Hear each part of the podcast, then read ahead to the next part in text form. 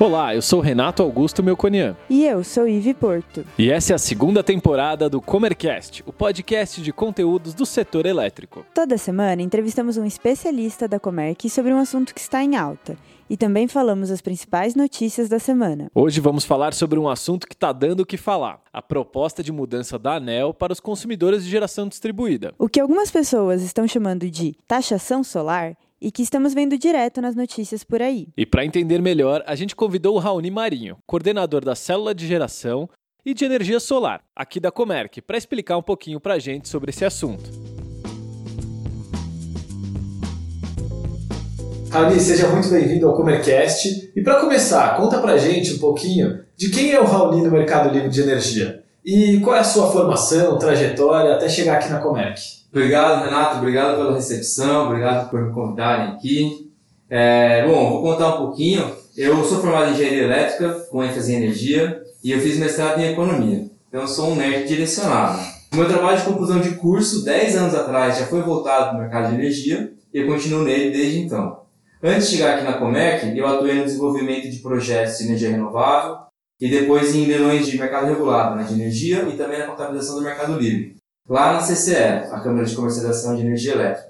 Aqui na Comerc, eu estou na área de gestão de geração já há quatro anos e agora estou com um novo desafio de desenvolver a geração solar, tanto distribuída quanto centralizada. Esse seu novo desafio está dando o que falar aí na mídia, né, Rami? A gente já, inclusive, falou sobre isso aqui no podcast, mas eu queria que você desse uma resumida para a gente sobre o que é a geração distribuída. Não, legal, é isso mesmo. O nosso especialista aqui em geração distribuída, o Thales Bonato, já deu uma aula aí. E o conceito de geração distribuída, assim, isso é igual no mundo todo, né? Então é esse conceito de uma geração feita em vários dispositivos próximos ao consumo.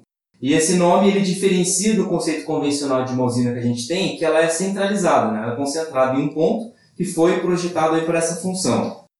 Aqui no Brasil, a gente associa esse termo ao mecanismo de compensação de créditos, criado pela famosa Resolução Normativa 482, de 2012. Desde então, ela sofreu alteração em 2015 e lá naquele momento já ficou estabelecido que em 2019 é, ia ser discutido, ia ser feita uma revisão, mas sem pontos definidos naquele momento. Né?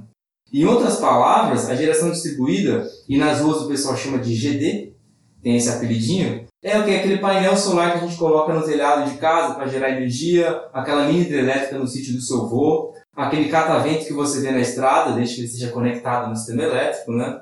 E que assim, que ajuda a reduzir a conta de quem instalou esse dispositivo no final do mês. Raoni, do jeito que você falou, parece uma coisa simples, né? É, você pode falar para a gente quais são as vantagens de ser um consumidor de geração distribuída? Claro, posso sim.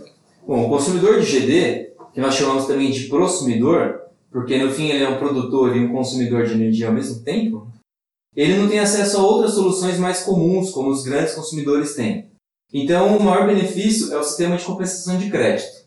Qual que é a ideia? Cada unidade de energia que esse consumidor, né, que está gerando energia, coloca na rede, ela compensa uma unidade de energia que ele consome, no mesmo posto tarifário. Né? E estou falando isso na visão de saldo de energia. Inclusive, caso a geração dele seja maior do que o consumo, ele ainda pode formar um crédito que vai poder ser usado em até 60 meses. Ele não chega a ser remunerado por essa sobra, né, por essa geração acima do consumo, mas deixar de pagar já é muito vantajoso nesses casos.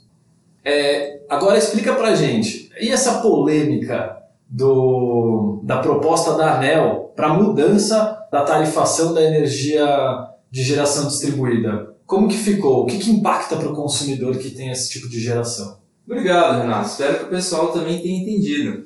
É, hoje não existe uma proposta da ANEL, né? Foi feita uma consulta pública em 2018, quando algumas soluções foram propostas. No começo de 2019 também, uma nova audiência pública e no final de 2019, uma consulta pública, já encerrada. Essa última consulta foi acompanhada de bastante discussão na mídia, polêmica que a gente está falando, e surgiu o termo taxação do sol. Isso foi falado bastante.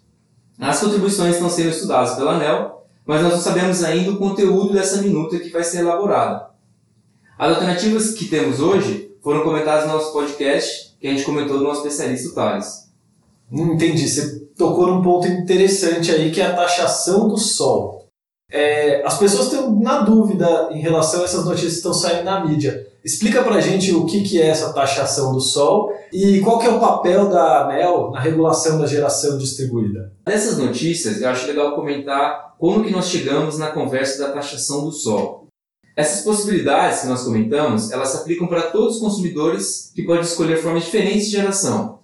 Entre a solar, é, mas também tem a eólica, hidrelétricas e até térmicas de capacidade reduzida. Mas a solução com energia solar, ela domina fortemente esse mercado. Né? Então, hoje, 99,8% de todas as conexões feitas no sistema com esse formato, elas são de energia solar. É muito rápida a associação da GD com energia solar. Mas essa relação não é exclusiva. Então, isso explica por que a parte do sol, quando a gente fala em taxação do sol.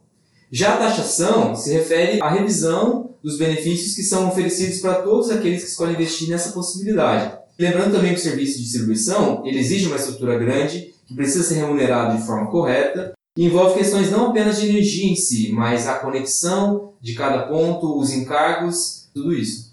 A ANEL é uma agência reguladora independente do governo e ela deve olhar para aspectos técnicos e estritos do mercado de energia. E ela tem que buscar o equilíbrio econômico entre os agentes, seja ele consumidor, seja ele distribuidor. Então, enquanto não tem uma definição, a regra continua a mesma, né? Tem uma previsão para mudar essa decisão? Isso, Renato, não tem. E a regra é a mesma. Até lá, nós estamos focando nossos esforços aqui na Comerc para apresentar as possibilidades. E elas são grandes. É, e tanto para os nossos clientes quanto para qualquer um interessado. Né? Para a decisão sair, ainda não tem uma data definida, mas a expectativa é que a minuta com a mudança regulatória escolhida pela ANEL seja divulgada ainda esse semestre. Nós estamos ansiosos. Legal, Rony. Quando sair, você volta aqui e conta pra gente como é que foi essa mudança. Agora, para finalizar, eu queria agradecer primeiro a sua presença e pedir para você explicar para quem tem interesse em geração distribuída quais são as informações que ele precisa trazer e como que a Comec pode ajudar o consumidor a entrar nesse mercado.